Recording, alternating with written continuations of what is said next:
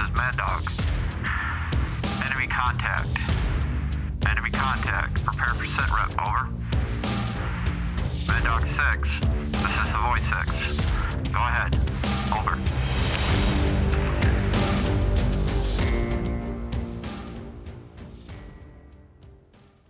Hello, everybody, and welcome back to the Sit Rep Modern Miniature Wargaming Podcast.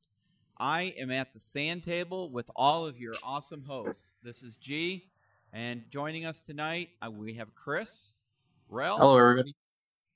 Hello there. and Jim. Good afternoon, everyone. So it we apologize for the long pause between our Veterans Day special and this episode. I know we're going to be releasing this one a day later than typically. Um, us here in the U.S. and even Ralph, uh, we've been celebrating our Thanksgiving, and so it's been a crazy, hectic uh, week. A lot of people do a lot of traveling. I know Jim, you traveled to see your dad, I believe, wasn't it? Uh, yeah, that's correct.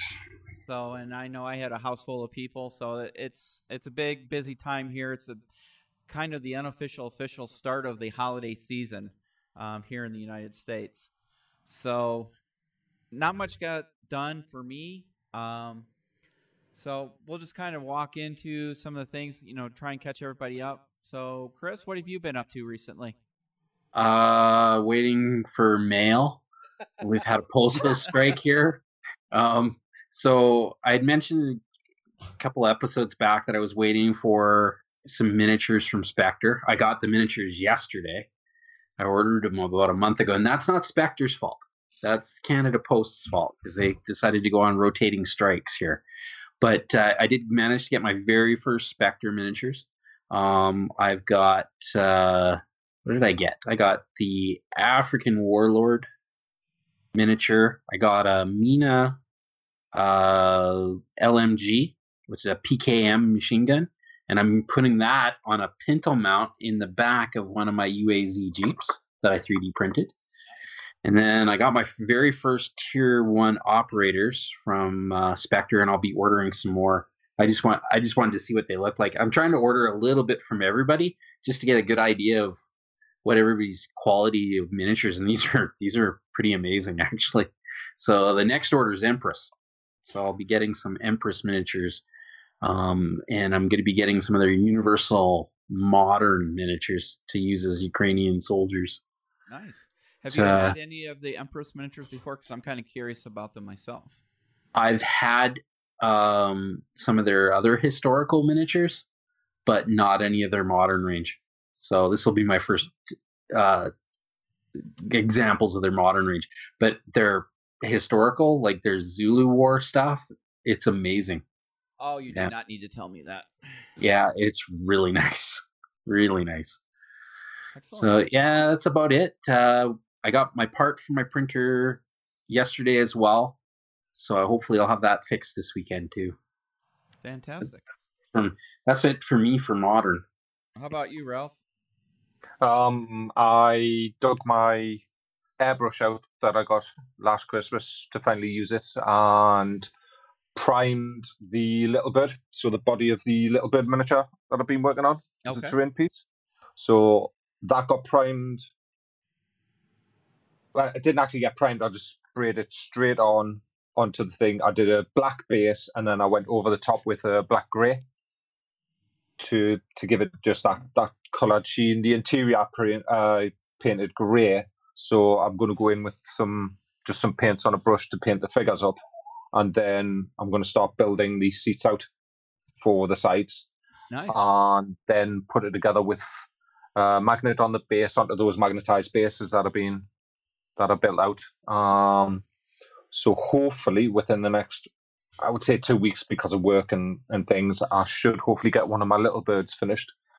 To take a break from that, I've been painting up, finish off painting up a four man, four of my tier ones that I got a fictional force name for. Um, they're they're called AFO Werewolf, which is just a small um, attack force. It's probably going to be two groups of four, um, but this was a group of four Spectre task force minis with the military dog, so it's got a furry hand grenade ready, you know, to to have fun with the enemy.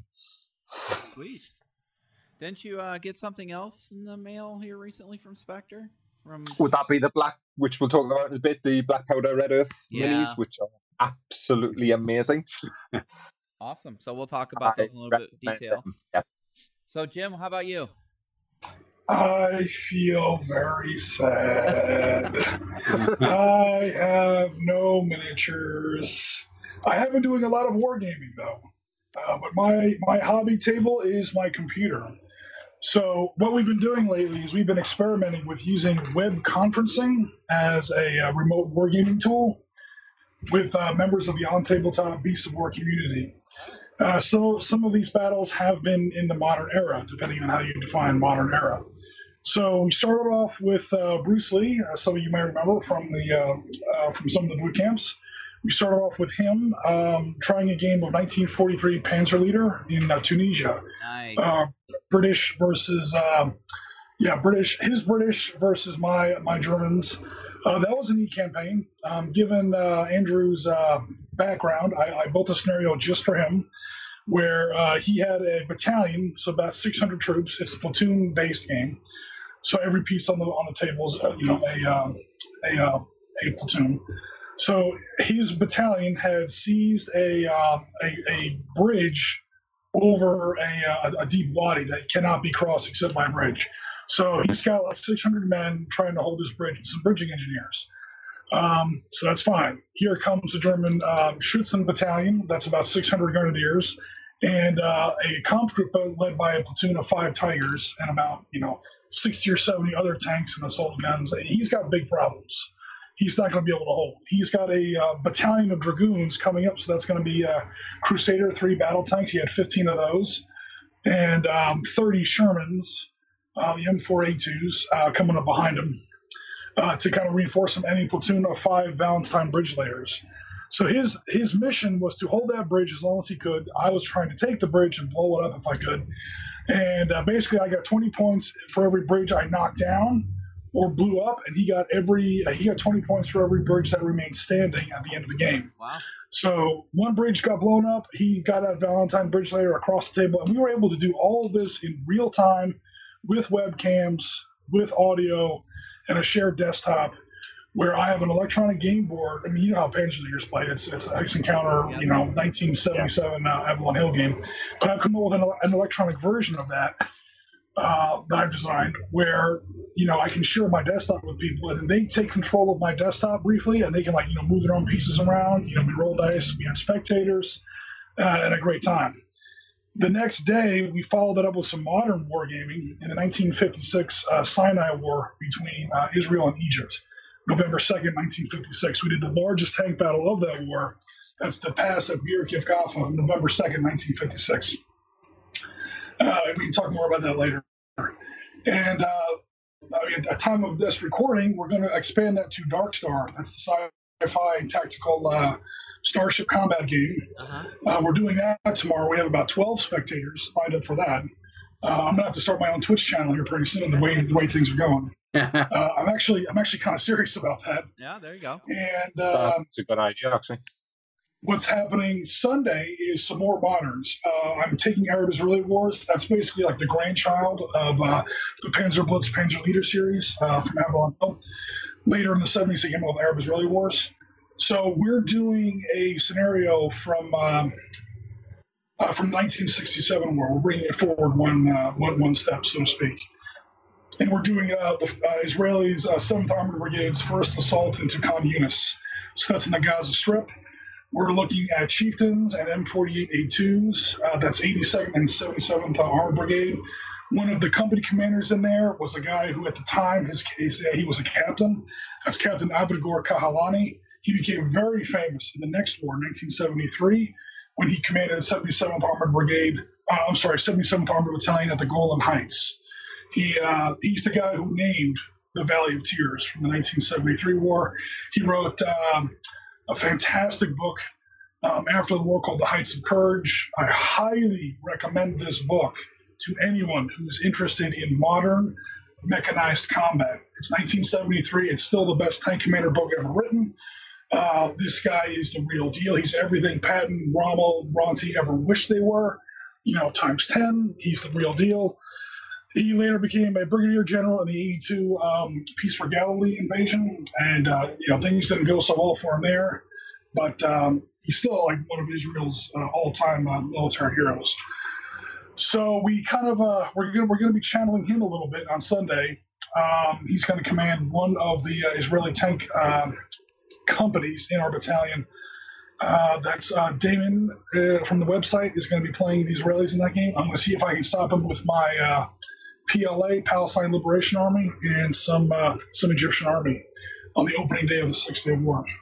Nice. So no miniatures, but uh, we have definitely been doing some uh, some modern wargaming. Oh yeah, definitely.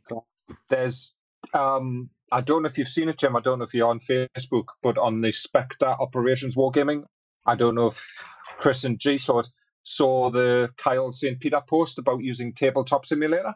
Yeah, Okay. Yep.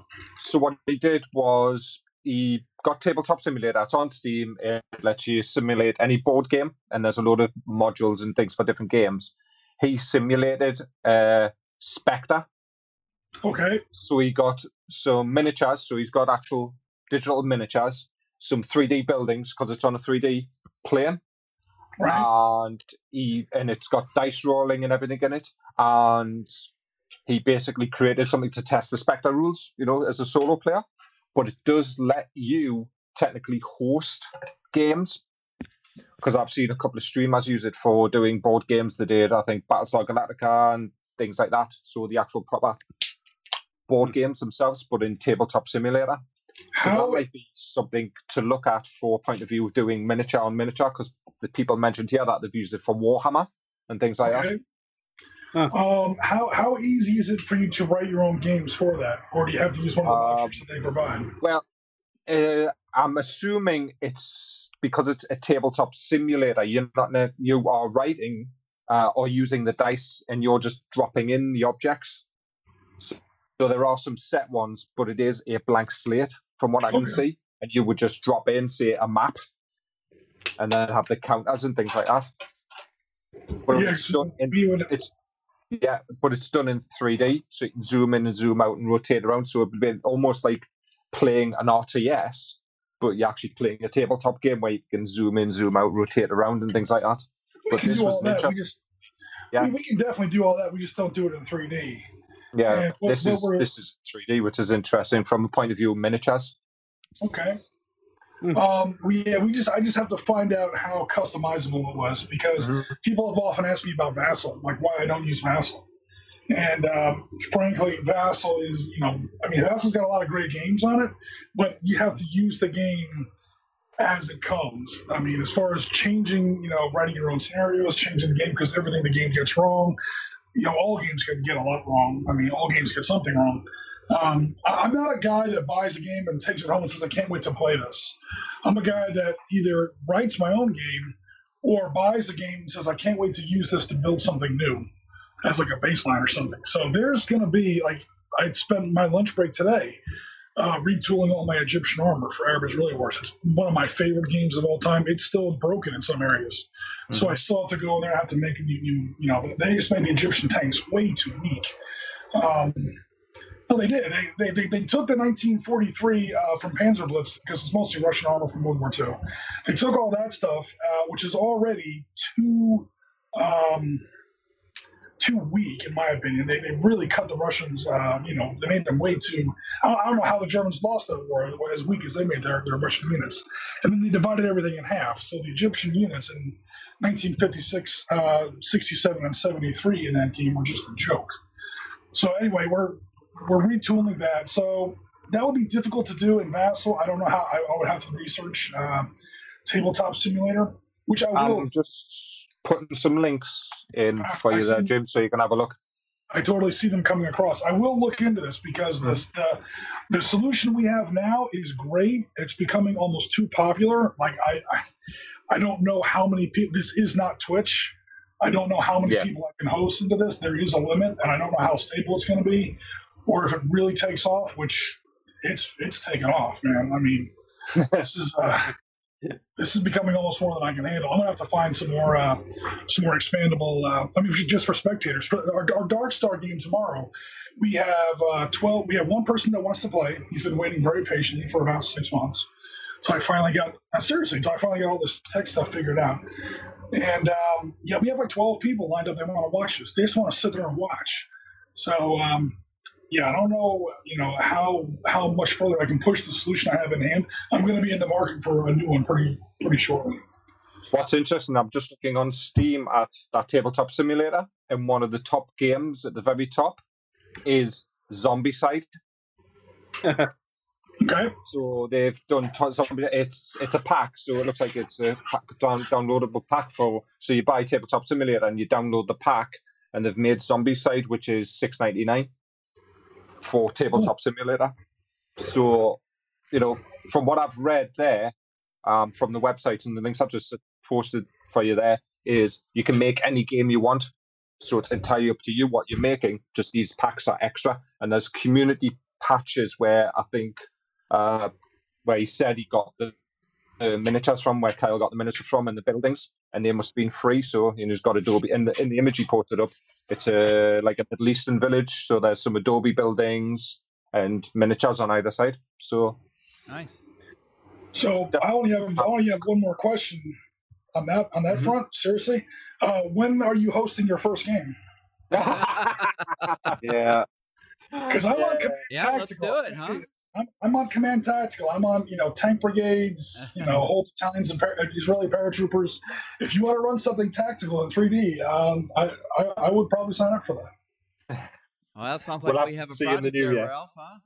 There you go. I've got some other things planned as well, so something to talk about a bit later. But it might be something I do maybe next year, but it's depending on my time because my where I work, uh, my work's starting to pick up now because we're starting to look at um, virtual reality and 3D modeling and 3D characters for education because I work in the university. So that's my next big thing at work. So, my time could my time might be spread a lot of thinner than what I normally So what I'm be. hearing, I think, Jim, is he's saying, um, I think this is Maybe. your job. Yeah, like I I am not a sergeant, lieutenant, or captain gamer. I am a lieutenant colonel, brigadier general guy. I'm, It might be something that we, we look at as a you know from a community point of view and getting people involved. It, it sounds like go. yeah something that we could Uh, do. I can tell you this much: between between the the role playing game that Jerry is running on Discord, that's Yeah. taking off, and now three simultaneous campaigns I have going: Panzer Leader, Arab Israeli Wars, and tomorrow the big one, Dark Star. The the people on the community are ready for it. Yeah. They are. Yeah, they Dark Star looks so for it. good, Jim. yeah, so Dark it Souls uh, good. Oh, I thanks. already I already play in well, I run a Star Wars RPG game on Discord with Roll Twenty.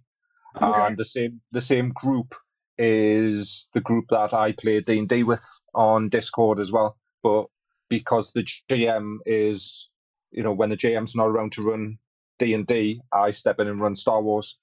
This Oh, is- I have been anyway. Is this it's the old the old- West End game? Yeah, I I Uh, went that's the old the old D six. Yeah, Yeah. That's, that's the good one. That's the good one. So, I played that back in the day. So, um, but I, I use Roll Twenty Four um, role playing, which is really good because it's got all the dice rolling in and character sheets and things like that. And we use Discord because it's free. Yeah. Nice. Nice. Um, just to close out, so like I said, we did uh, Thanksgiving here, and uh, I know it's probably going to get me in trouble, and they might revoke my Wargamer card. Um, but Uh. I vowed not to start any new projects until I uh, clear my project table up a little bit. Why is everybody laughing? I just don't understand. Um, That's the way to do it. Lots of metal. it's, uh, I mean, I- I have two rooms full of stuff that need to be uh, worked on, and somehow, you know, I've ordered some more Napoleonic stuff, and um, yeah. And then uh, lastly, to round out, Napoleonics. What, I what do know. you do? What do you do with Napoleonics? We, we still have American Civil War. I do. know, but I can't help it. It's it looks Her cool. McGurd. Her McGurd. So that's why I said no more, no mas. So uh, you you know, Yeah, right. finish- We all say though that. I got to finish my boat from uh, SASM. Uh, get that Riverine boat done, and then I'll move on to the Civil War stuff. And uh, so, lastly, to finish out this break we've had over these last couple of weeks, I had to go to the range and qualify with my duty weapon. Um, so, some of you may not know, I'm also a part-time police officer, so I had to. And it was kind of eye-opening because I haven't had to qualify in a while because I'm just getting back into it, and I had to go through failure drills, and it was like being in the military all over again. You know, going through failure drills, and it just kind of reminded me of how do you translate that into some of the rule sets in modern miniature gaming. You know, because you can have weapons malfunctions, and how do you role play that or play it into the rule sets? You know, in some of these skirmish games. Obviously, on tactical strategic, it's you know at the bigger scale you can't really have it, but when you get down to skirmish um, Oh, yeah. You could definitely put it in there, you know, because Mhm. I I own a one of the most reliable handguns in the world, and I was having uh having jams uh for whatever reason I don't know. So we had to go through a lot of fa- uh, failure drills. So it can happen no matter what the weapon is. So that's what I did over that. So moving into news, who would like to go first? How about Um, go ahead? I, I, I, I. I mean, there's there's quite a bit I've noticed over the past couple of weeks. So, starting off was of course last week and this week. Spectre did two releases. Last week, I think, would be probably classed as one of the bigger ones where they did they dropped their minis from the joint project they're doing with Black Powder Red Earth. Um, for our listeners who don't know what Black Powder Red Earth is, it's a um, collection. Uh, it's a comic book, a graphic novel series and Spectre have signed up with these guys to do in partnership. So they're creating minis, but they're also going to be creating a board game, from what I can understand. And Black Powder Red Earth are looking at doing a PC game or a game in eight sort of eight bit style graphics. So it's like the old eight bit games. Um, but Spectre dropped the minis, the six. It's a six pack of special operators um, based around the Cold Harbor, which is their PMC inside of the comic book series, if I get that right, if I remember correctly. And they come with optics. So normally with Spectre, with their minis, you don't get the optics. You have to buy the optics separately. So whether that's the the quad, the dual, or the um, smart sight, as it's called, um, they come with them inside the pack, and they are probably the best minis I've seen Stephen sculpt. They are absolutely stunning. They really are an absolute well worth the cost. I think they are. I think it's twenty pound for the six, Yeah, it's not bad. and they are really some of the best minis. They're all um, carrying modified like M4s or carrying um, assault weapons. There's no heavy weapons or support weapons in the six. It's just a six pack of assaulters. Um, Andy Zach on the Spec Operations Facebook group has been posting up pictures as he's starting to paint them, and it's like Andy, just stop it. I give up. Yeah, yeah, Andy's like yeah, that. Just, just yeah, yeah. Take my minis, please. You know that type of thing. Um, this today they dropped two minis as well. They dropped a female. They have a set called Task Force Nomad, Yeah. which is the um, sort of the, the special ops in native clothing. Um, so they dropped a female operator today for it, uh, carrying a suppressed pistol. Uh, and they dropped a CQB FSB Russian as well today. Um, they would lo- they were dropped today on the Spectres list as well. Ralph, did I see that that the not the female but the other miniature with the balaclava has something to like a fifty? Is he packing Um, all of the FSB, if you look at the description on Yeah. the on the website from the miniatures, it's all the Russian FSB that they've that they've done this with. Um, all of the Russian FSB have the the the have 50 caliber assault weapons. So the FSB kill team, all of them are running 50 cal. Wait a minute. 50 50 caliber cal assault assault weapons. weapons. what? Uh, yeah, Yes. yeah, yeah, yeah. Yes. yeah. No, what you've got to remember about Spectre as well is Matt does all the research is actually accurate. So these weapons do exist. It's the ASH 12 heavy caliber bullpup assault rifle is what they're carrying, or the SHAK-12. Whoa! These are 50 caliber assault weapons. The That's reason got to the be a cut down cartridge or something, man. That's got to be. Uh, Yeah, not I used, to, I used to pack around a Modus, and I yeah, I can't Yeah, imagine you know, it's not firing a, something a like that. full size 50 cal. It's got to be the uh, shortened cartridge, almost like a Desert Eagle. Mm. You know, in that. yeah, yeah. Mhm. But still, That's scary. But still, can you imagine the recoil on a 50 cal assault weapon? that's what the suppressors are for as well, is to give them that balance. Supposedly, because when you look at the weapon as well, the assault weapon, it's a bullpup. So Yeah. it's a bullpup assault weapon, so the magazines and the shoulder stock. Um, yeah, yeah, yeah. Holy, Uh, I don't care how what you have on. You, the recoil off of 50, no mhm. matter what. Oh yeah. Yeah, Wow. it's a, it's a, it's a, yeah, it's the same type of weapon as well. The balaclava guys carrying a 50 cal. So oh my! I'm going to give an observation. Assault weapon 50 cal is not your friendly neighborhood fighting weapon because it's going to go through the No. bad guy, the house behind him, the car And behind then another bad guy. You know, I I can't Shall- imagine shall doing we put- CQB with that kind of weapon. I mean, quite, in ano- I was going to say, let's put it in another perspective. We are talking about the FSB. They don't really Yeah. care, do they? No, and on, on the one hand, it's gonna it's gonna it's gonna matter a little bit, like what the grain loads of those 50 caliber you know pistols are gonna or 50 caliber uh, bullets are going to be. Um, you could probably have a manageable. Uh, obviously, somebody has. You could probably have a manageable 50 caliber automatic weapon. Um, and again, not all assault weapons are fully automatic. Um, It's true. you know so I- maybe, maybe it has like a three round burst or something or and, and again people have had ever since the HK CAWS came out and uh, the uh, in the mid 80s Yeah. followed by the usas 12 and the daewoo 12 you've had 12 you know, 12 gauge fully automatic assault shotguns which Mhm. i would much rather have in close quarter combat if i was unfortunate enough to be in close quarter combat but Again, I don't think those are full loads. I wouldn't picture firing like 12 ground or 12 gauge slug out of those things. That would definitely be at least you know some sort of uh, you know pellet or shot or something like that. Uh, I've just sent a link to what it actually is in real life. cool. you, you learn something every day. It's like, scary. but yes, they they they are carrying 50 cal uh, assault weapons. Oh, Um, they are nice minis as well. Actually, the FSB assault team is really nice. I didn't get the FSB assault team, but I did get the Russian Spetsnaz. Um, which one is it? The urban one. It's the the pack of it's the GI the Spetsnaz SSO squad with the I got the Spetsnaz Alpha Sniper and the SSO MG, which is the guy with the backpack carrying the it must be is it a PK? Hmm. Um, yeah, it's a PKM medium machine gun with the Scorpion ammunition backpack. jeez. So, These yeah. these guys aren't playing around. I tell you that No. much. no.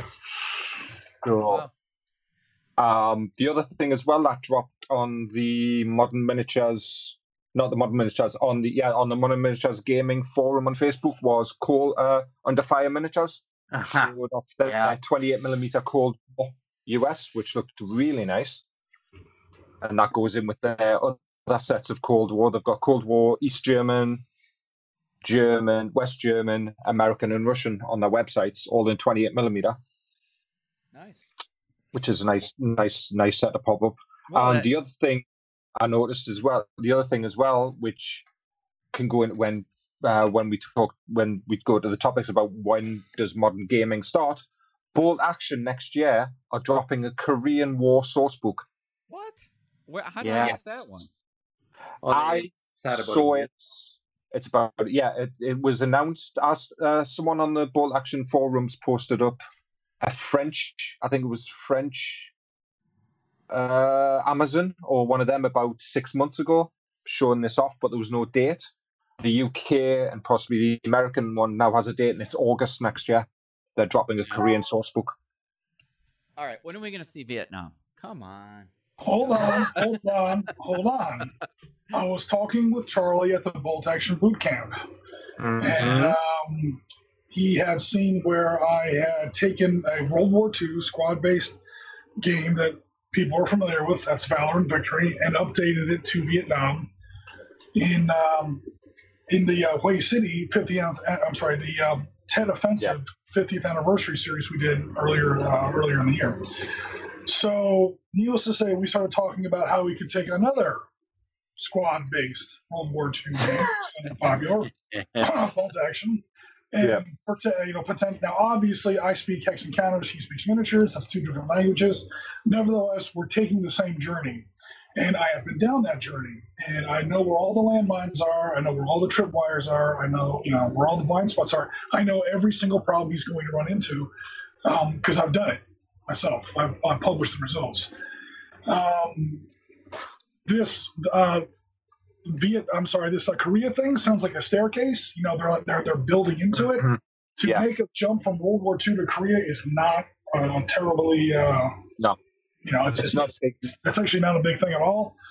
Um, it's practically World War II the sequel, but or World War II the the, the post credit sequence, or whatever. Uh, but it is um, it is a step, and I I, I, I don't know I. I don't pretend to like have uh, you know insider knowledge or anything. I don't know what's going on Warlord Games or anything like that. Just a quickly you know disclaimer of that. But um, there have been discussions. I can confirm that because I've been in them Nice. and uh, we may be uh, circling back to that uh, to I don't know, like work as a consultant or give some kind of uh, you know, even if in an un- unofficial capacity. Hey, look, these are the things you guys are going to run into when you try to take a World War II system or a system that's popular for World War II and and move it into Vietnam. You're gonna have to worry about civilians. You're gonna have to make civilian miniatures. You're gonna have to introduce casualty evacuation rules. You're gonna have to worry about everyone walking around with basically a light machine gun Yeah. not a submachine gun like they do in World War II. In World War, in Vietnam, they have a light machine, i.e., an assault rifle, AKMs or i.e., M16s, Mhm. and uh, you know that's before you even get into helicopters. You're gonna, have to come gonna up with, you're gonna have to come up with some kind of hidden movement system, Yeah. and you're gonna have to Yeah, come up with a real, real difference between.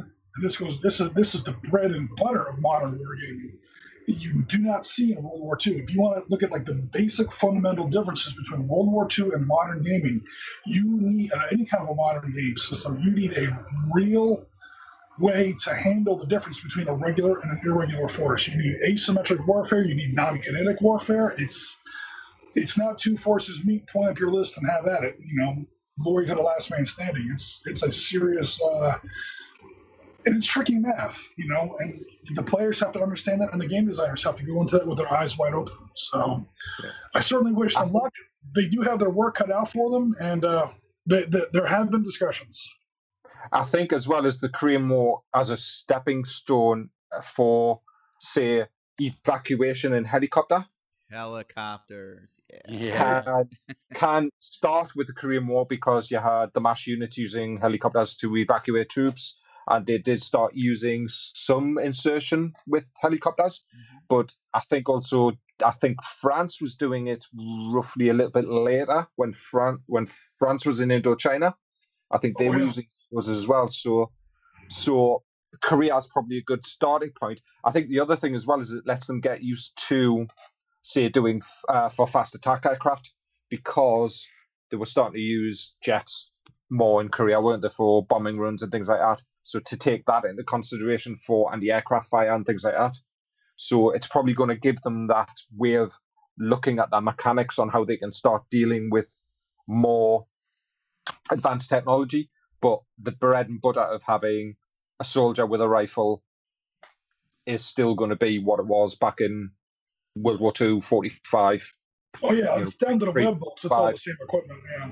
So, so, but it gives them the bo- the the the tools to start looking at some of the mechanics that will then lead into doing probably Vietnam, Oh yeah. and then we'll see what see what Warlord do. And I, the thing that's got me interested is is tuning their plastics. So you know you've got your say your Marines. Um, you could technically still use the World War II Marine minis with a little bit of tweaking and just tune them with different weapons. You know, so instead of carrying instead are we of talking carrying about for for Korea or for Vietnam? well for both really, I would have thought. Uh, for Vietnam, it's going to get tough. Yeah. Um, it changes. yeah, Yeah, Korea's the easiest one because it's got Oh, no tuning. I think for you know. change your M1 Garands to the M1 Garand like carbines, and, and you're set. Uh, Yeah. Maybe change some of the loadouts. Like there's more there's more 30 caliber machine guns per Mm-hmm. Platoon than there would have been in World War II, but it's basically the same.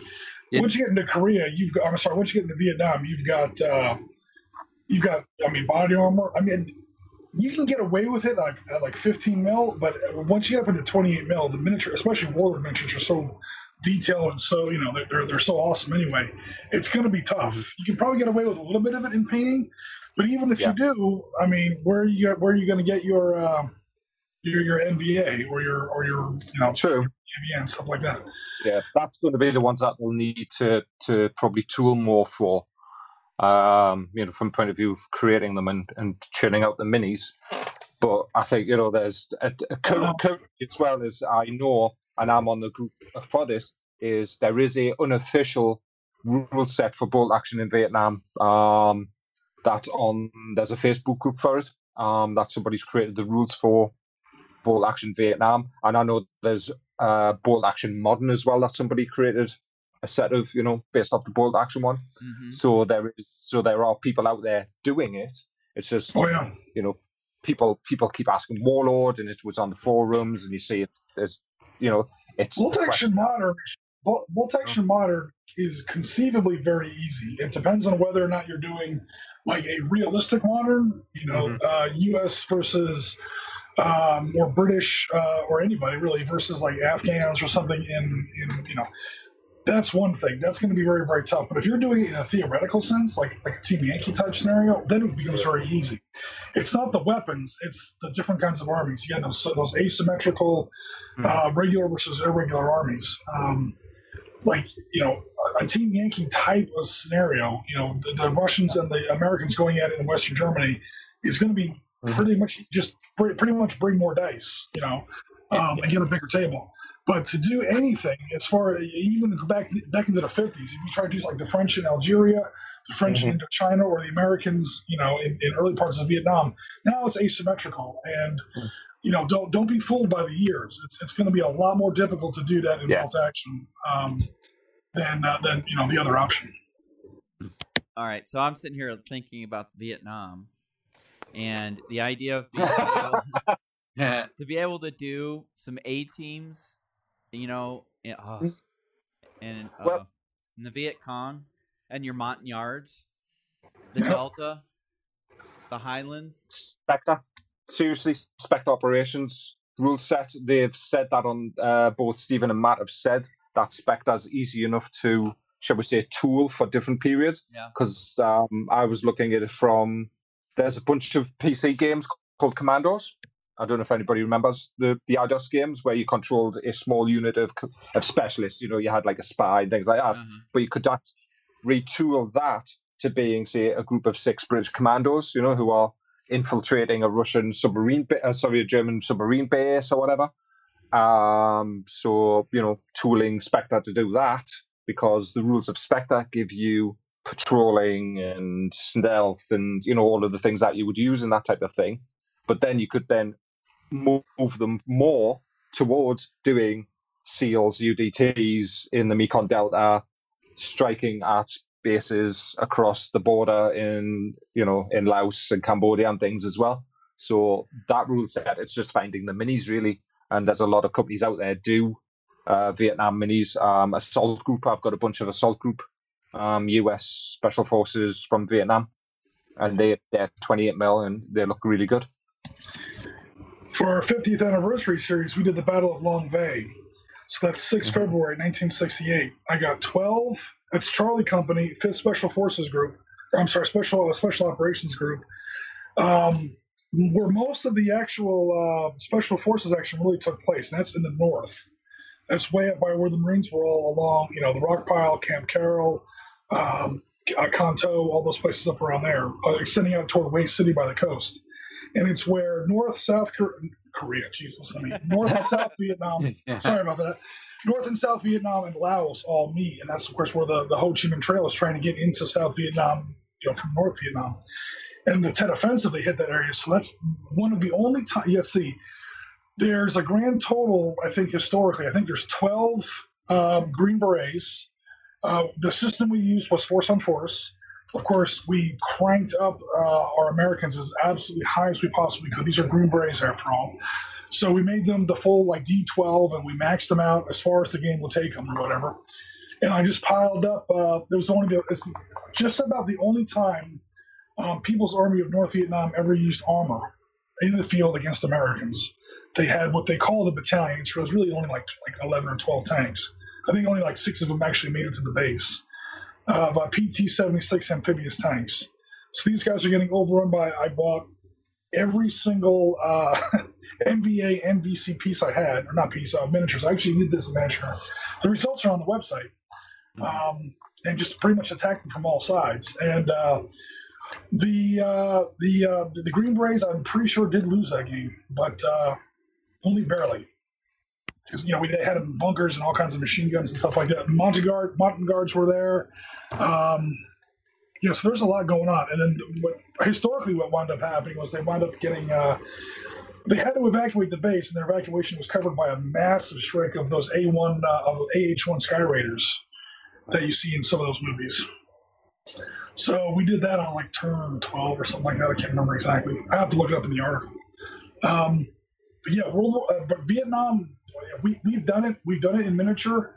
Uh, it is possible. Um, we used force on force. Force on force worked great. The only problem we had with force on force was I found, and, and you know others may disagree, force on force doesn't scale terribly well up into like larger battles. It's great for like squads, maybe an understrength platoon, but once you start talking about really big battles like Lang Vei, or we also did some battles like Sanh and where else, uh, Hue City, and you know all those big Marine Corps battles up there along the DMZ, where um, yeah, the game started to show its cracks a little bit. Um, but yeah, it's it's definitely doable. Uh, we've done it and we had a lot of fun with it. Uh, how well you could use other game systems for that, I honestly can't speak to that. But uh, a World War II game would would present some challenges. That's my pieces of news anyway. Chris, you got anything for news for this week? Uh, this week I don't, surprisingly enough. Um, I had seen the um, the Cold War miniatures that Ralph had been talking about. They'll also work for Canadians for the late '80s because we were still using those steel helmets. Were you? Oh yeah, we used them till I think we started getting rid of them around. Well, we started use our UN peacekeepers started using them in the early the Kevlar helmets in the early '90s. Oh wow, that But, late, huh? Oh, Yeah. man. we're talking about like the old like The K pot, mean, and then Yeah, the yeah, steel yeah. pot. Yeah. So your steel pot. So your Vietnam Yep. era steel pot. Yeah, Um, I had that in basic training in AIT. When I got to jump school, we used that was when I got my first K pot or Kevlar, and then when I was at 82nd, we got everything new. So I got a new, brand new K pot, and I had my first was an M16 A2. So wow, Yeah. you guys had steel pots all the way up to the 90s. Well, we we still were using 30s into the eight, well into the 80s. Wow. we we use things to death. That's what well, we do. I mean, there are days where I miss the old uh, steel pot because at least you could cook in it. You know. yeah. Yeah, or wa- you know, heat up water to wash up if you're in the field.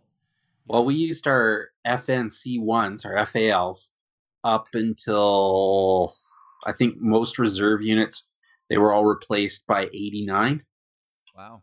and we were we were still using the 303 Enfield Shut So- up. oh till last month. Come on. Oh, oh I'm not lying. The Canadian Rangers, the Canadian Rangers, which is a um, kind of a paramilitary part of the Canadian Armed Forces. Uh-huh. Um, they they do scouting and teach uh, field skills to soldiers and stuff like that. They're usually Aboriginal, but not always. Um, and they are in the northern parts of Canada. And uh, the 303 Enfield has just been replaced by what is it? A Finnish rifle. Uh, what the heck is the? Uh, the Tikka. It got replaced by a Tikka. And uh, yeah, so we've used the 303 Enfield um, up until like a month ago, and they just started getting their new rifles. Yeah, because of the way the cold is up here. You know, I was just way going to up say that north. sounds like a, a weapon uh, designed for cold weather use. yeah, the, the the 303 Enfield was an awesome rifle, but it probably should have been replaced Uh, a while. Which model were you guys using? Do you remember Uh, which? was the last one made. So it was the was that Model Four? No, I can't remember. I remember using one when I was in Army Cadets here in Wow. Canada. I yeah, mean, but it 303 is a just great round. Yeah, 303. You know, and uh, but parts started becoming an issue. I would say and so. things like that. And so we uh, they put out a, an order for a new rifle, and then the new rifle was picked a couple few years back, and they just started getting them. So we use things to death here. You know? I was going to say, you were using 303s Enfields in, in 2018. I hesitate to ask what you guys were using in 1998 or Well- 19. you know, our, our, our reserve artillery units are still using uh, refurbished 105s that are, you know, from the 1950s. You know, they've been rebarreled and, and Oh, they're still being used. You know, I, I thought you were going to say like you know smoothbore six pounders or something. yeah, 1988, we fi- we finally got rid of our of our brown bess, you know, muskets from uh, 1776. yeah. Well, we were still using Dakotas until 86, I believe. Oh man, F-104s we used to right up until the F-18 started coming in in the mid 80s. Wow. You know, the flying coffins. How about that? Yeah.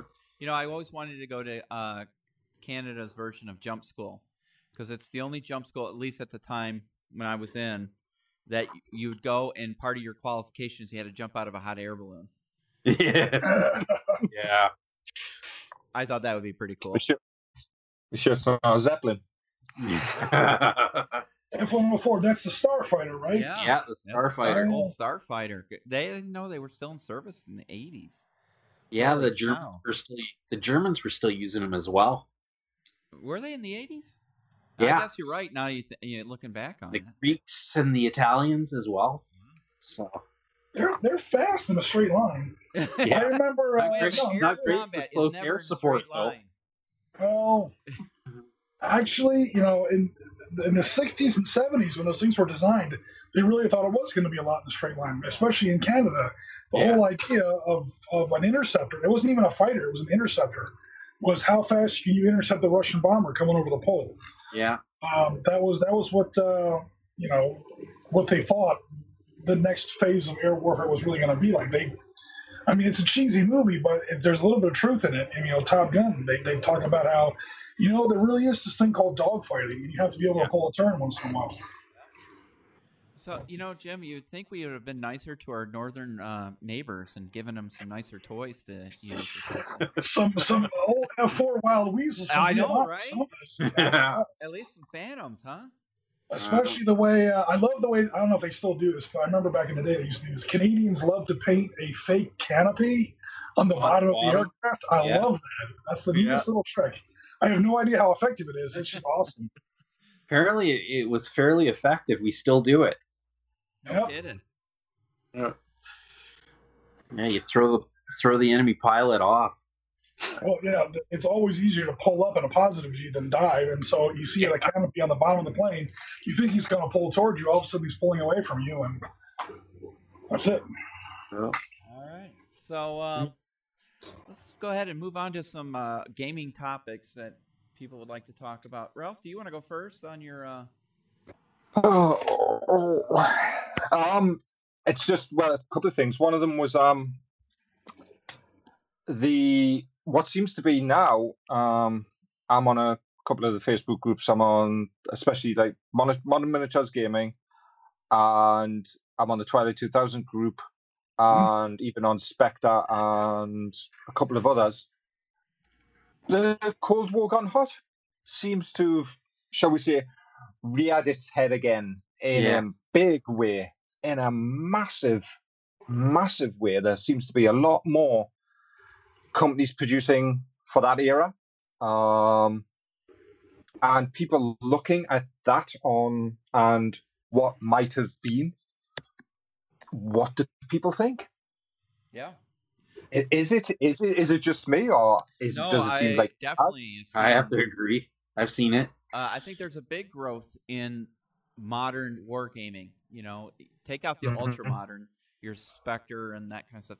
Just you know, Cold War especially, and which you know leads me to another idea. I don't know if you guys heard another. Unfortunately, another smaller gaming company is closing their doors um, this week. Uh, the guys that make Panzerfaust.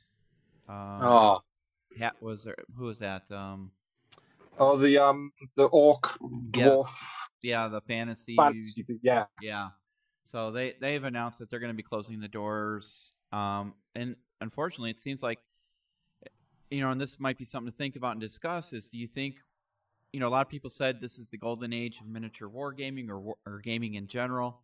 Um, I almost kind of relate it to the tech bubble. Do you think our bubble's kind of bursting and we're seeing consolidation now of companies? Um, but on the same token, how this relates to us is I'm seeing a lot of growth in modern wargaming and a lot of consolidation in fantasy and sci-fi stuff. You know, with the Mhm. loss of Hawk War Games. Granted, they got bought out or taken over by TT Combat and some other games, but it just seems like there's been a lot of consolidation outside of historical slash modern gaming. yeah. I don't think there's much. Well, mo- modern's on the rise. I think you know you've got the big. Should we, s- that really is the big two, isn't it? You've got FF. I would say FFG now are starting to gain a lot of traction, but I think that's predominantly because of the IP that they own. Oh yeah, they got Star Star, Wars. Wars. Come on. Star Wars. It's an IP. It's a big IP. Um, and then you've got Games Workshop, of course, with their IP of Warhammer. Um, and I think that's your sci-fi covered. Yes, you've got Corvus Belli with you know with Infinity and things like that.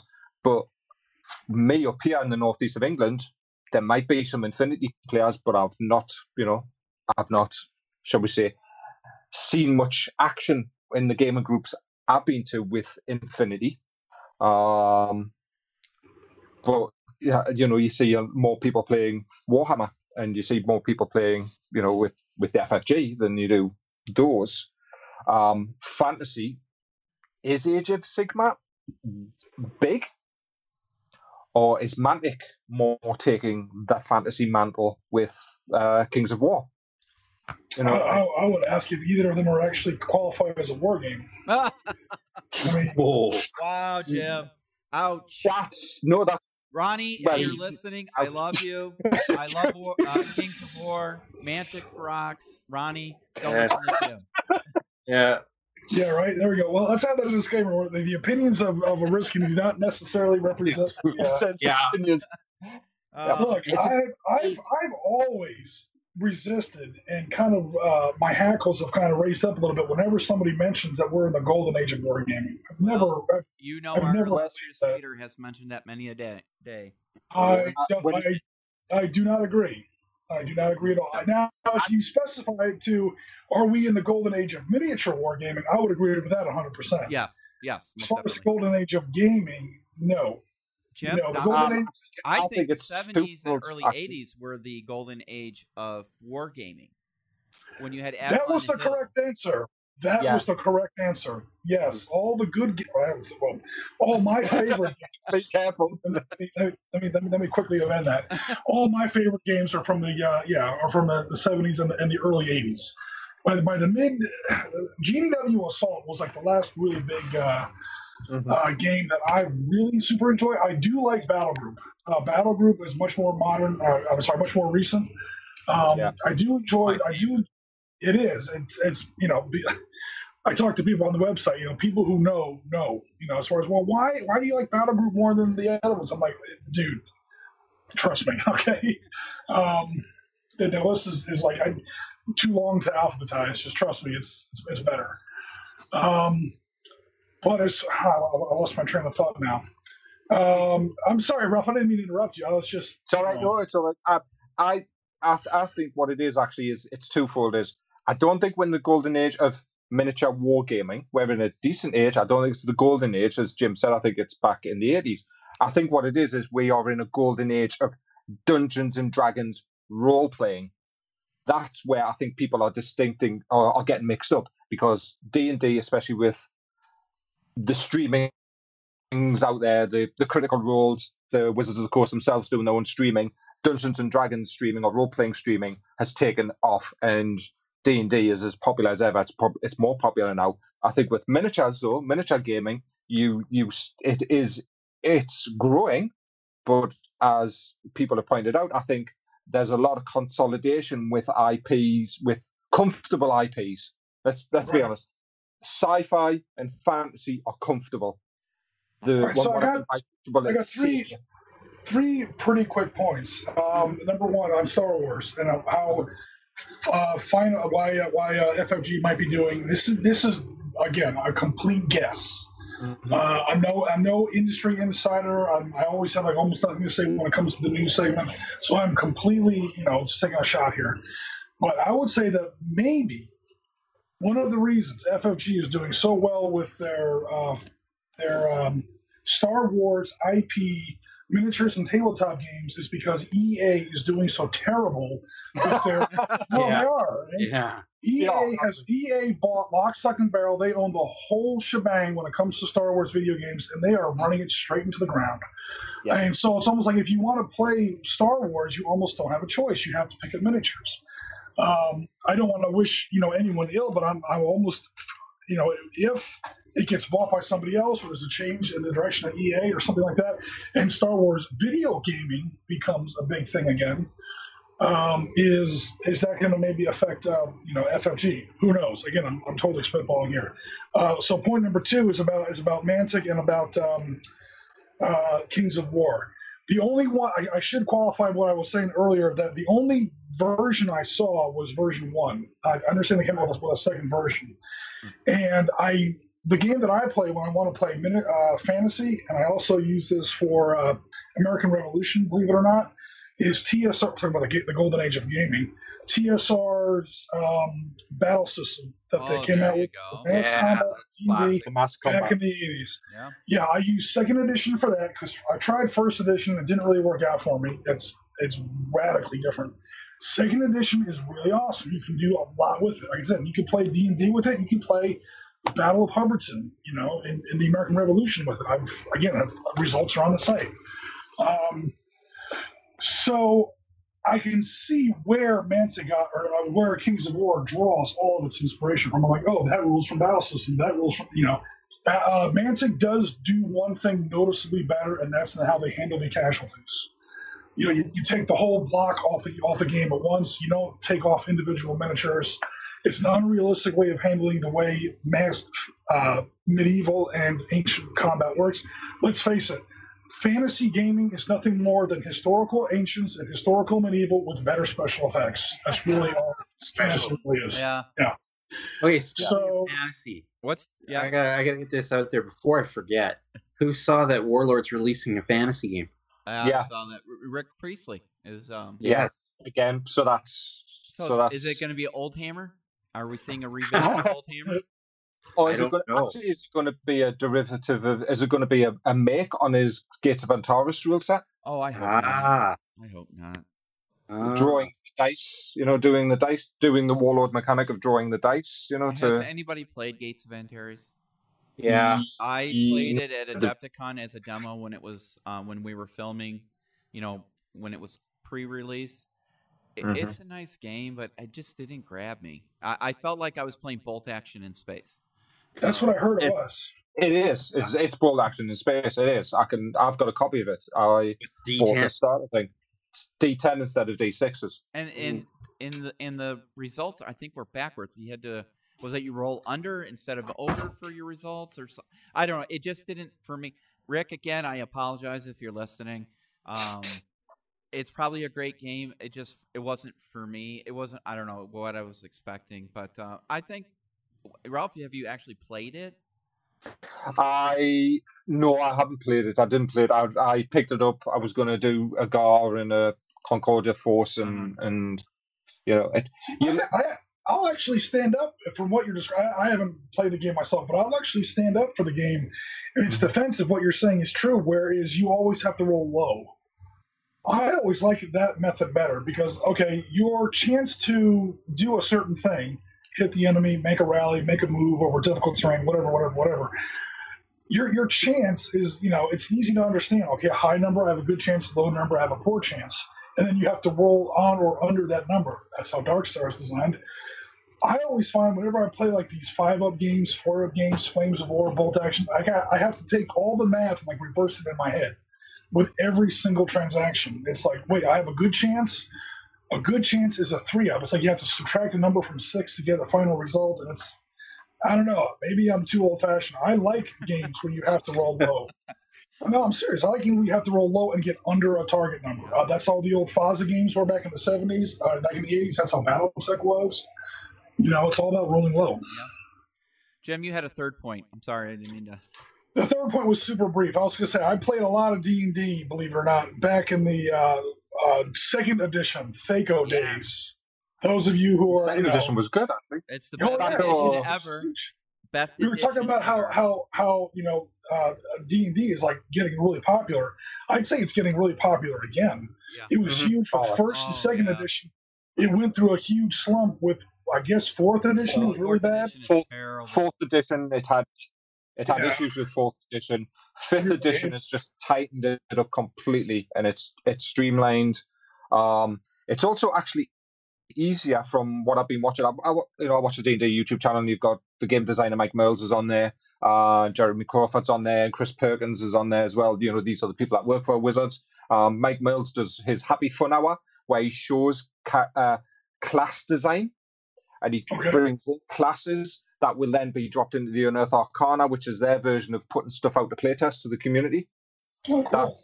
And then anything that that works in that will occasionally might end up in a book. So uh, past couple of books, they, that's where they've put their, you know, their the, these things that have been out of the community have now come back, been tuned again, and then put back out as a, as an actual playable book. Um, so yeah, D and D is just I think it's just is is killing it streaming wise.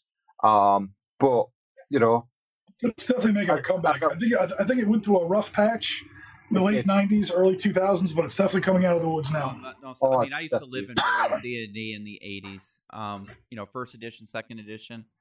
I every weekend I was playing that. You know, when we weren't playing, I was designing. You know, scenarios for us to play the next module. So yeah, I, I'm glad to see it coming back, but I'm still a second edition person at heart.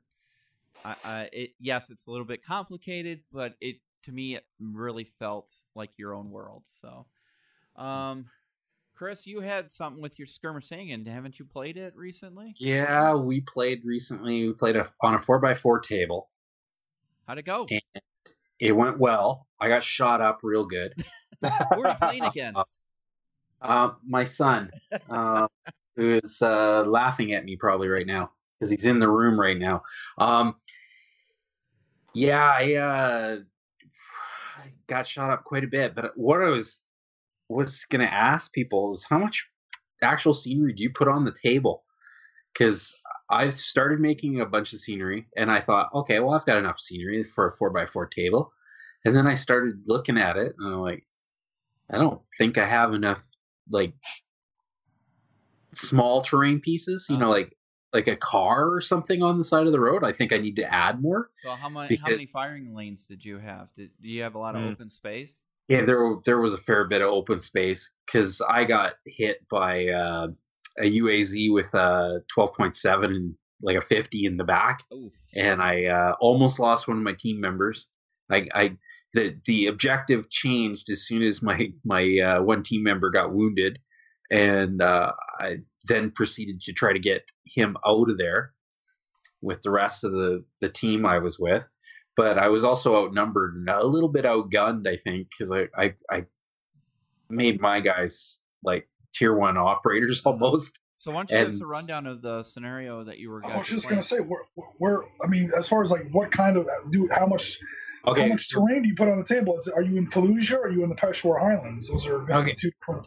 I did kind of uh, the outskirts of a village. So there was a few buildings, but mostly bushes, hedges, trees, woods, uh, some fencing, walls, that kind of thing. And I'm I'm supposed to recover a down drone on the outskirts of this uh, outskirts of this village. Okay. And I move towards the village. I'm sneaking up, and I got about three turns into the game, and I kind of got spotted, and uh, then everything started going wrong. and my uh, some of my die rolls were really bad. Um, but uh, yeah, I I got to the drone, got the drone, started getting back, and then I got hit hard by uh, a, a 50 cal, and uh, so then I had the the to get the team member off the board, and I spent the next maybe turn and a half getting him off the board, but I I got a little bit lucky in that I got into some woods and proceeded off the board at that point, but I could have been killed easily if my son had uh, used his vehicle just a little bit more aggressively. But uh, he just sat back and just started shooting at me. And if he had moved it up, I would have been, I think I would have lost everybody. I think. So, what forces were you playing? Were you uh, nationality I- wise? I was uh, playing Ukrainian special forces, Okay. uh, trying to recover a down drone. okay. and versus DPR. So I, I was using the DPR as um, militia out of the book. Okay. I forget what. Ba- So I was using them. They were they weren't the greatest of troops, but then I gave them. I thought, oh, I'll give them the, the UAZ with the heavy machine gun on the back of it, and yeah, I went downhill as soon as So, how many Was that- uh, minis did you put on the table? I had uh, f- five. Okay. He had So, a short squad ish. it was Mhm. yeah yeah fire team. Yep. and uh, I think Alex had 16 Okay. Plus a vehicle. Plus the Ouch. vehicle. Yeah, Well, I mean, And- and if, I if yours were tier one, that that, Yeah, that it- ratio's about right. I mean, worked- actually, I probably would have used even more militia. If you're talking Yeah. tier one with, you know, I'm assuming top of the line gear, weapons, Yeah. and Yeah. these are only militia rated. So yeah. I, I I have to say that I did pull it out, but I got shot up pr- pretty bad. That that 50 cal, and I was kind of out in the open. I'd say I got fire, caught. cover and fire, fire and move. Yeah, I got I got caught. Did you a use situation. smoke, Chris? Yes, I did. Yes, I did. Yes, I. I did. Did someone watch Oriskany's videos from the bolt action boot camp? Fire and maneuver and smoke is your friend. Yeah, Absolutely. Uh, I popped smoke as soon as I saw that UAZ driving up, and I found that I was caught in that field. That that's bad rolling, and just got caught in the bad situation. But I pulled it out. But it was a lot of fun. That's good. Rules are really fun. Yeah. So what kind of But law, did my you have question- any uh, like light anti armor, like a law or you know whatever? No, no, Oh, okay. nothing. Well, the only vehicle he had, I, I couldn't remember. You said a UAZ. Yeah, it's just a So, so such, yeah, that's a Yeah. soft skin vehicle anyway. Yeah. Yeah, I had one uh, under uh, uh, the uh, the under uh, barrel grenade launcher. Okay. um, and I got one round off on it, um, but it didn't hit. So, but I, I got off the board. I did I did pull it out at the end, but uh, getting the getting the team member off the board uh, was fairly hard. I had to use the cover a little bit more smart, but I like I said, if he had used that UAZ a little more aggressively, I would have been I would have been dead. I think. Well, that UAZ is too much closer to, uh, you know, a bunch of guys with assault rifles. right? That's going to get, you know, Swiss cheese pretty quick, I, I would imagine. Yeah. He pulled it up probably behind didn't hey, I was really impressed. The kid pulled it up behind a wall and just started opening up on me. there you go. Nice. Well, Yeah. so okay, so now that you've gotten a good game under your belt, what do you think of the rule set and how did it make you feel? Did you feel involved in the game or is it just like I'm moving miniatures with the rule set? No, I actually felt that I was a bit concerned with each member and what they could do. I felt like they were individuals, not uh, just miniatures. Nice. I felt I felt that way. Um, I I think terrain is kind of key because I had the field that I got caught in way too big. Uh, there was no, if I put a tractor out in the middle of it, it would have probably helped. but you know, But, it- uh, to to Jim's point, you know, if you're modeling it after a region, Yeah. some areas just don't have a lot of terrain. But you know, there are Yeah. natural terrain features like a, a a gully or you know a creek or a wadi or whatever. So Yeah. you kind of put those in count. But sometimes it's just movement. How do I move under cover? You know, covering fire. Sometimes you have to cross an open field, and it's just Oh yeah, it's know. there. You have to do it. It's, fo- I mean, if it's a four by four table, you're at 28 millimeter. I, I'm Yeah. assuming this is a, this is a, uh, a true line of sight game. Yeah, Um, yeah, it is. So yeah, so that means the miniatures have to be in scale with the with the terrain. Uh, I feel that too. I- To answer your earlier question, I usually feel that a lot of people put too much terrain on the table, yeah, and uh, I think the function of that is. This this just me. You know, this might be another you know another edition of Oriskany you know cries about 28 millimeter gaming. is, um, you know, people don't realize how small a 28 millimeter battlefield is. I mean, these four by six tables that we were playing with at the Bolt Action Boot Camp, you know, we're talking about, oh, let's have tanks on the table. I'm like, no, let's go out and have a smoke. We went out to the smoke. Yeah. Uh, and we went to the, the, the and, and gee, you've been there. You know, we, we, we go to that parking lot yeah. that's out in front of the BOW studio. I'm like, that's a six by four table, a parking lot. Mm. You know, it's 70 meters by, you know, I mean, literally just, I, I sat there and I, and I paced it out. Like, let's walk. It's like uh, one yard per pace. This is an, this, an entire six by four table would fit in this parking lot.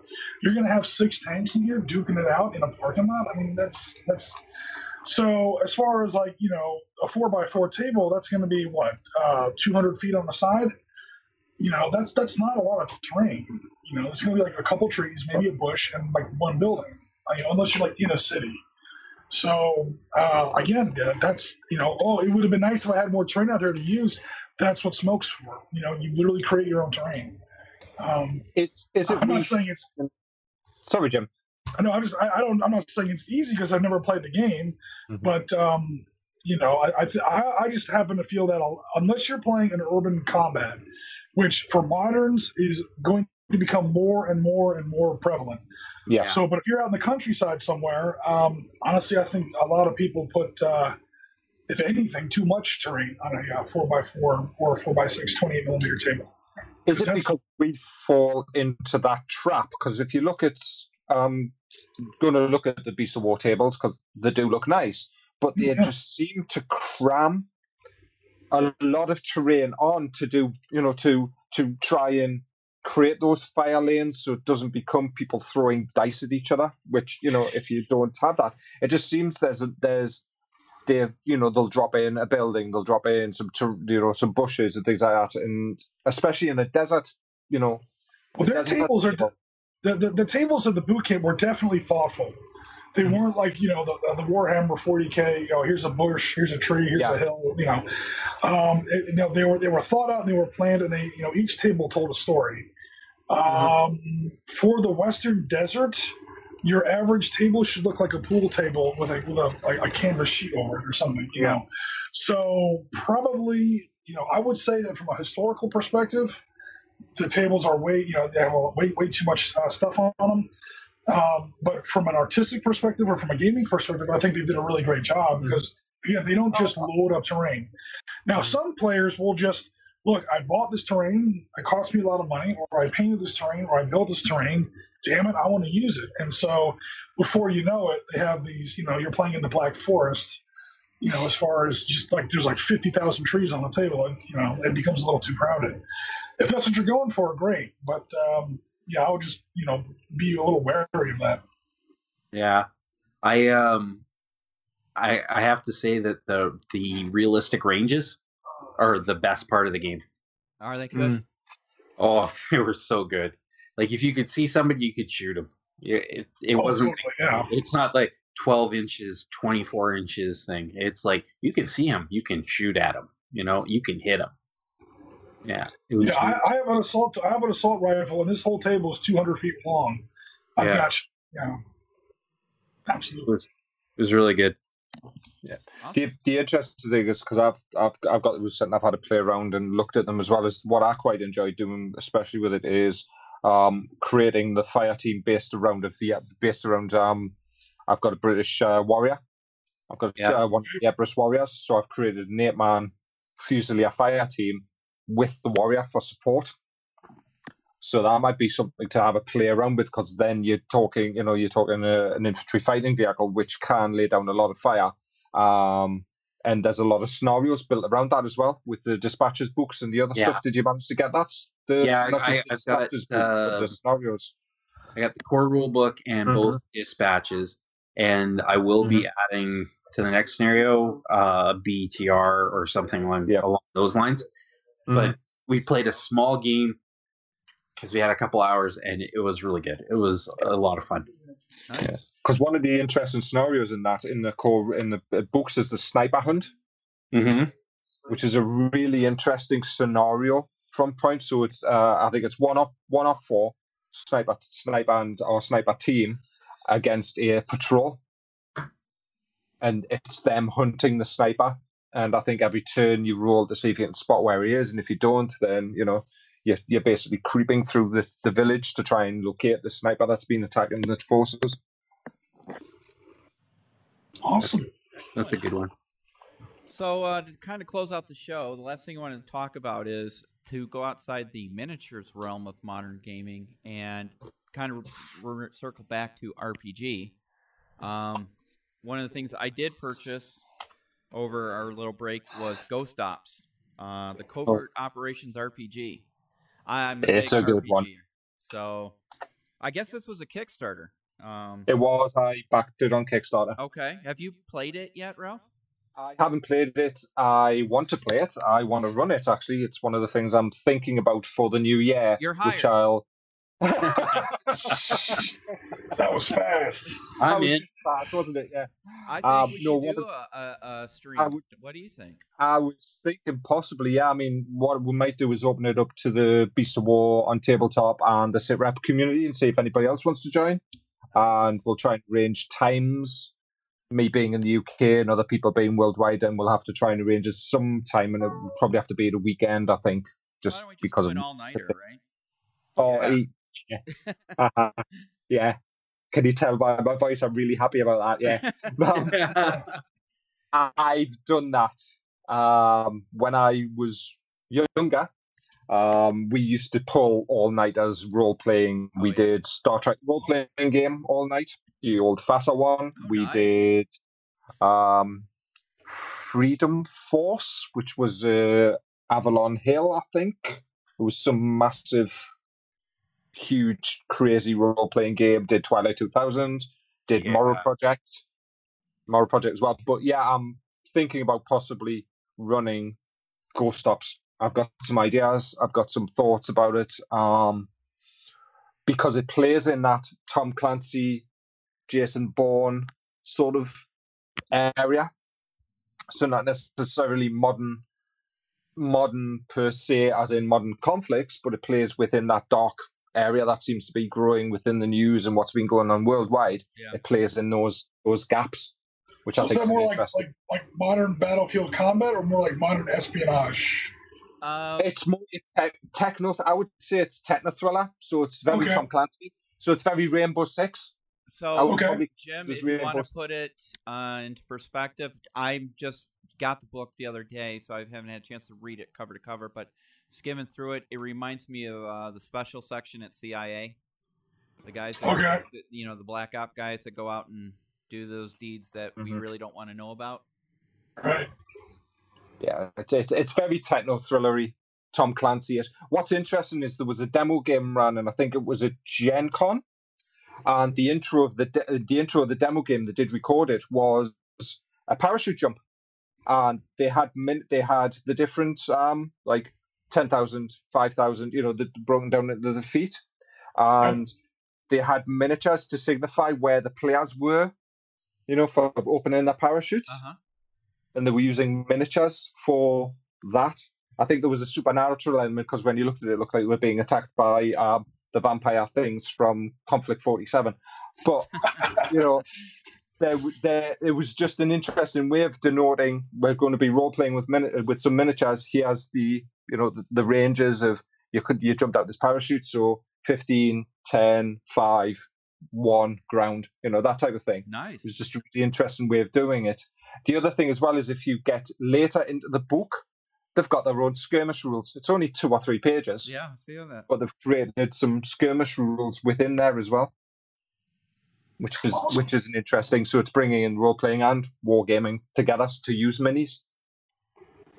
But yes, it's something I'm thinking about for the new year. We'll see. Yeah, I think uh, this has to happen, Ralph. This, I don't think this is a let's see. Let's let's let's make it. real. yeah, Let's make it, happen. sounds, it, it sounds like a let's make it happen. yeah, let's so make it happen. That's really cool. we will have we will have a chat off stream. yes, we will that. definitely uh, try and coordinate something. That sounds really good. And then Jim, I think uh, you and I are going to have to play some Panzer Leader, Panzer Blitz, or something uh, on your web. Oh yeah, That sounds. Good. We I- will. We will. I, I will add you to the. Uh, I will add you to the to the um, schedule or Excellent. rotation or whatever. Excellent. So You'll have to put a link to the stream, Jim, so people can. Yeah. yeah. This You- you- you- this you- web tool that I use has a record function. I'm gonna have to try and play around with it and see if I can record it. I And- would recommend Twitch, to be honest. I think Twitch you're probably safer because then you can create the VODs and you can then create a Jim's YouTube channel.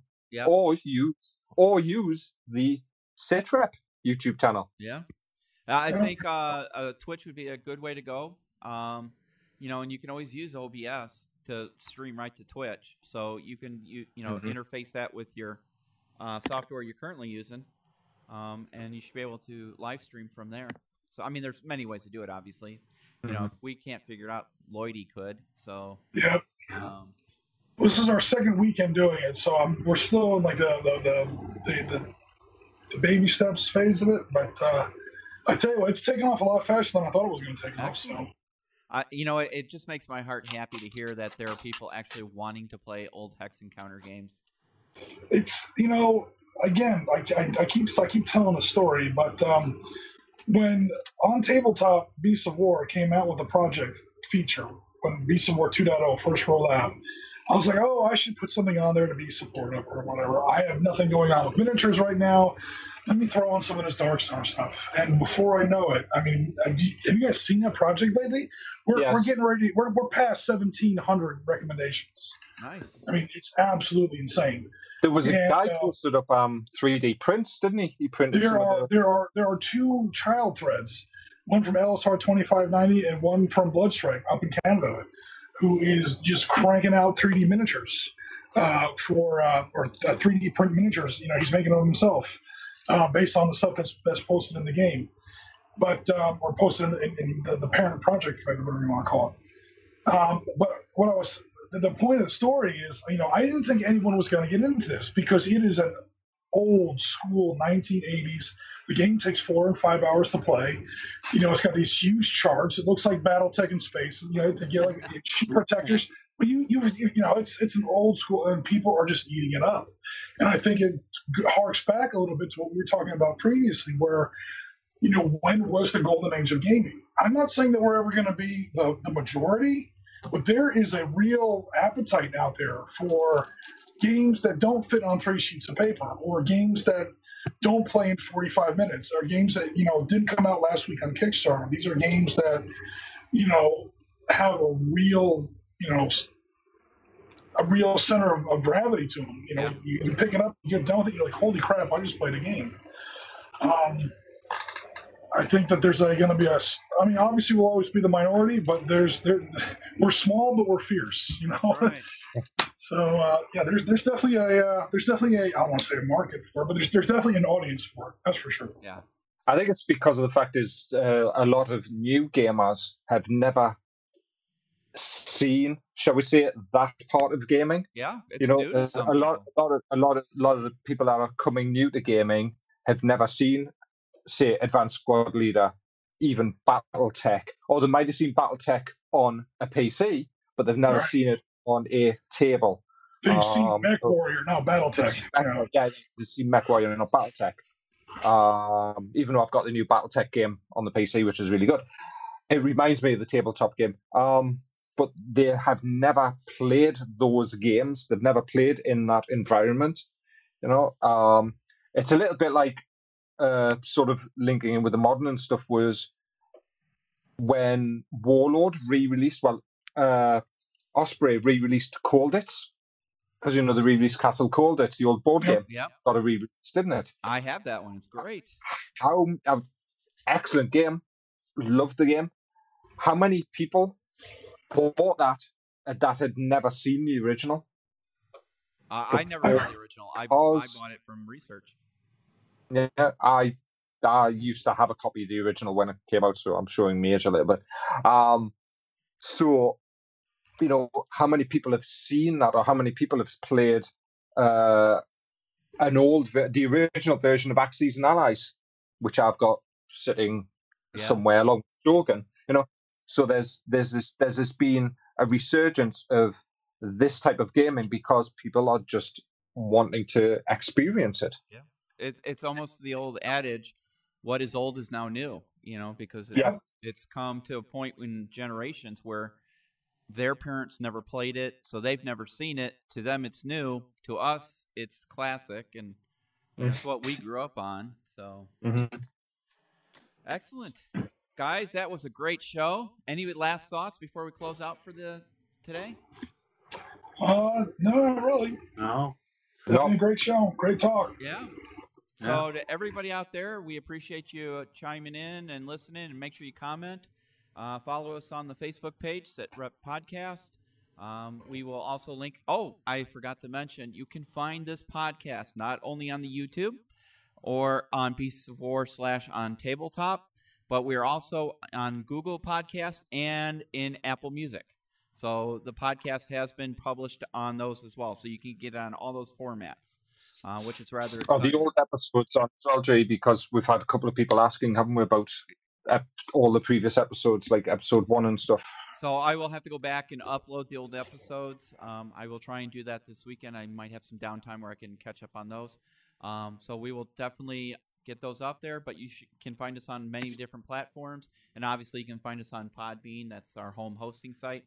So until the next time, for Chris, Ralph, Jim, I'm G. We're gonna RTB, and we'll see you in a couple weeks.